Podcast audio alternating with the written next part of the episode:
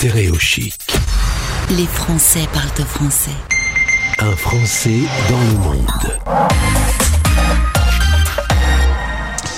On part à Amsterdam pour cette interview. Un Français dans le monde, plus précisément une Française, Adélaïde. Bonjour et bienvenue. Bonjour Gauthier. Merci d'être avec nous en direct euh, ce midi dans les Français par le taux français. C'est en partenariat avec The Musette. On a fait la rencontre il y a quelques jours de la créatrice de The Musette. Elle m'a proposé de découvrir le chemin d'Adélaïde qui commence par pas mal de voyages avec un papa diplomate. Adélaïde, tu peux nous raconter un peu l'histoire de ton expatriation qui a commencé tout petit? Oui, écoute, c'est vrai, on peut rien te cacher. Écoute, c'est vrai, j'ai passé ma, ma prime enfance en Afrique noire. Euh, mon père était diplomate, comme tu le disais. J'étais au Zaïre d'abord, longtemps, euh, près de six ans, euh, République démocratique du Congo maintenant.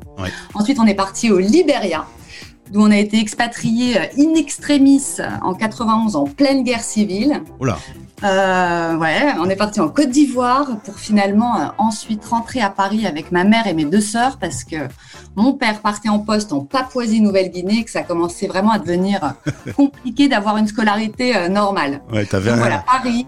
T'avais un lit avec des roulettes en fait. Hein, T'as passé ton temps à bouger quoi. Exactement. Mais voilà, après Paris posé quand même, une carrière dans les cosmétiques, côté marque puis sous-traitance. J'ai travaillé dix ans chez un fabricant italien qui m'a amené à passer beaucoup de temps à Milan aussi. Puis ensuite un cabinet de tendance et j'ai euh, finalement tout plaqué euh, pour suivre mon mari avec mon petit garçon euh, d'un an à l'époque à Amsterdam. Et voilà, ça fait maintenant quatre ans qu'on est là. Très bien. Comment ça se passe la vie à Amsterdam? On a eu un peu d'écho dans la presse française il y a quelques semaines avec un, un, peuple, surtout les jeunes, qui n'étaient pas très contents d'un couvre-feu. Ça va, ça se passe mieux? Non, non, ça se passe très très bien. C'est vrai qu'on entend parler euh, d'échauffourées euh, aux Pays-Bas, ça n'a rien à voir quand même avec ce qu'on peut retrouver en France.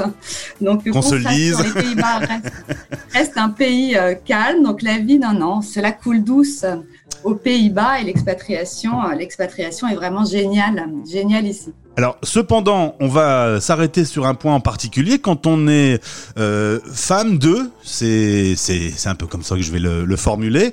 On se retrouve un peu comme déraciné. Ses habitudes de travail, eh bien, elles sont abandonnées. Et parfois, on est poussé à devoir se réinventer professionnellement. Et c'est un peu sur ce point qu'on va mettre l'accent ce midi. Euh, tu t'es dit, il faut que je je travaille. Mais, euh, mais tous les repères avaient bougé, alors euh, il a fallu réinventer les choses. Ouais, non, non, c'est sûr. L'expatriation en soi, c'est, vraiment génial. Ça pousse à l'ouverture sur l'autre. On perd ses repères. On casse ses routines. Euh, ça ouvre l'esprit. Ça développe la, curiosité. C'est sûr que ça forge qui on est. Moi, mes expériences en Afrique ont fait qui je suis, c'est certain. Donc, c'est plein de promesses. C'est l'occasion de s'inventer une nouvelle vie. Euh, envisager l'avenir autrement. Donc voilà, ça peut faire peur, mais c'est selon moi vraiment une opportunité à saisir. Euh, maintenant, s'expatrier en étant conjoint suiveur, c'est encore autre chose. Euh, dans mon cas, c'est vrai que ça a tombé plutôt bien. J'étais à une période de ma vie où, où j'avais vraiment du mal à mêler vie personnelle et vie professionnelle. Je travaillais tellement que c'était, c'est à peine si si j'arrivais à voir mon petit bébé. Donc je l'ai vraiment pris comme une occasion de faire un break. Et faire un break, et eh ben, de temps en temps, et eh ben, ça, fait, euh, ça fait du bien. Euh, sortir un peu de la routine infernale et prendre le temps de se poser les, les bonnes questions. Donc pour moi, être conjoint suiveur, ça a été vraiment l'opportunité euh, de se réinventer. Et c'est ce que j'ai fait euh, depuis Amsterdam en créant euh, l'Observatoire Beauté. Parce que du coup, le réseau que l'on a, le réseau professionnel, eh ben, il est un petit peu disloqué. Donc, tu es resté sur la thématique de la cosmétique, mais tu as eu une nouvelle idée. Alors, elle est venue comment cette idée? Donc effectivement, euh, l'observatoire beauté, euh, il y a toujours cette idée qui arrive souvent hein, dans les projets qui sont lancés en expatriation de pouvoir travailler un petit peu de n'importe où. Euh, juste pour dire un petit peu ce qu'est l'observatoire beauté, c'est un, un condensé de tout ce qu'il fallait pas rater sur la planète beauté chaque semaine euh, sous forme d'une newsletter gratuite à destination des pros et des passionnés du secteur. Donc c'est mhm. vraiment un travail qu'on peut faire à distance, de n'importe où, parce que c'est vraiment être connecté à toute l'actualité du marché aujourd'hui avec Internet. Tout est possible, même de l'autre bout du monde. Donc en soi, c'est un peu sauver. Comment sauver trois heures en moyenne par semaine par une lecture divertissante de cinq minutes. Voilà, tu fais le travail toi de synthèse, tu fais une veille euh, qui, qui, a lieu un peu partout dans tous les pays du monde. Tu fais vraiment une veille globale sur la situation cosmétique. Effectivement, globale, veille globale, internationale, surtout les, les US, les UK, euh, l'Asie.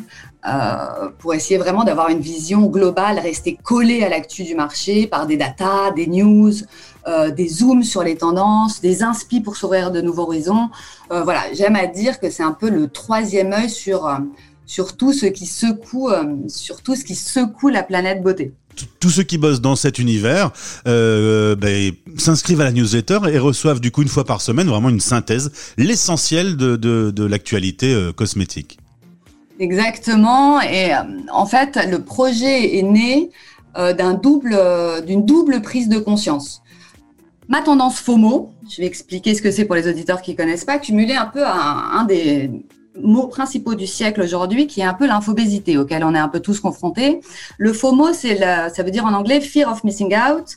C'est vraiment la peur de passer à côté de quelque chose. Mmh. Or aujourd'hui, vouloir tout voir, vouloir tout savoir, alors qu'on croule sous les sources d'informations, c'est de plus en plus difficile, euh, c'est chronophage, c'est parfois décourageant, voire anxiogène.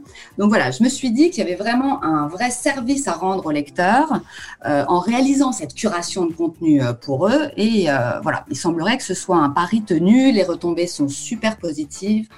Euh, je reçois toutes les semaines des messages de lecteurs qui me remercient pour le travail fait. Euh, donc voilà, ça fait vraiment plaisir et c'est super encourageant. Et ce travail, tu le fais donc du coup de chez toi avec, euh, chez moi, avec un ordinateur. À domicile, ouais. euh, avec le mari et l'enfant en ces périodes de, de confinement répétées. C'est pas Donc toujours voilà, ça. on s'organise, mais on y arrive. Toutes les semaines, mon numéro, mon carnet beauté sort.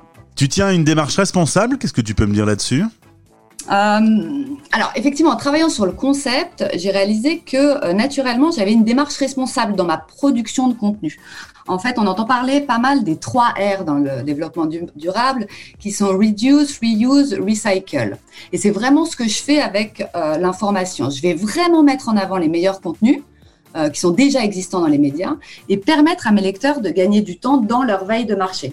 On sait qu'on passe à peu près euh, 30 minutes par jour à scruter l'actualité. Là, l'idée, c'est en 5 à 10 minutes avoir une photo globale de tout ce qu'il fallait pas rater euh, dans la semaine euh, sur l'actualité beauté. Quoi.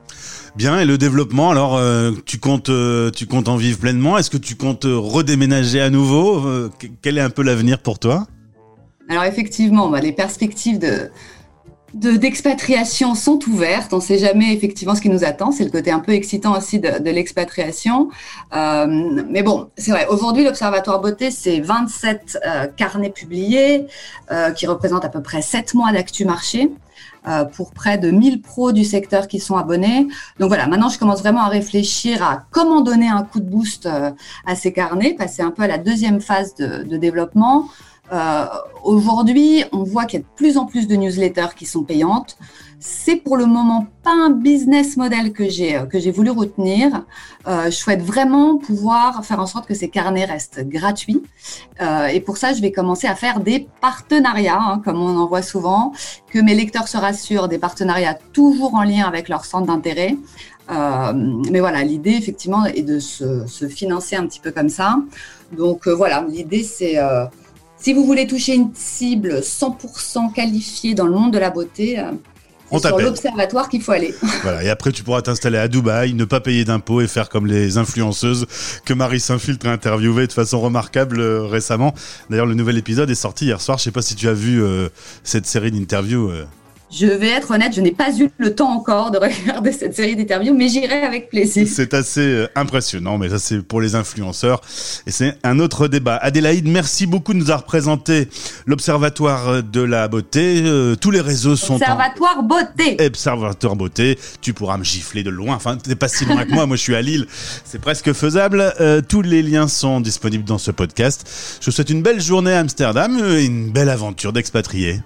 Un grand merci à toi et bravo pour ce que tu fais pour les expats. Merci. Bye bye. Stéréo chic. Les Français parlent de français. En direct à midi, en rediff à minuit.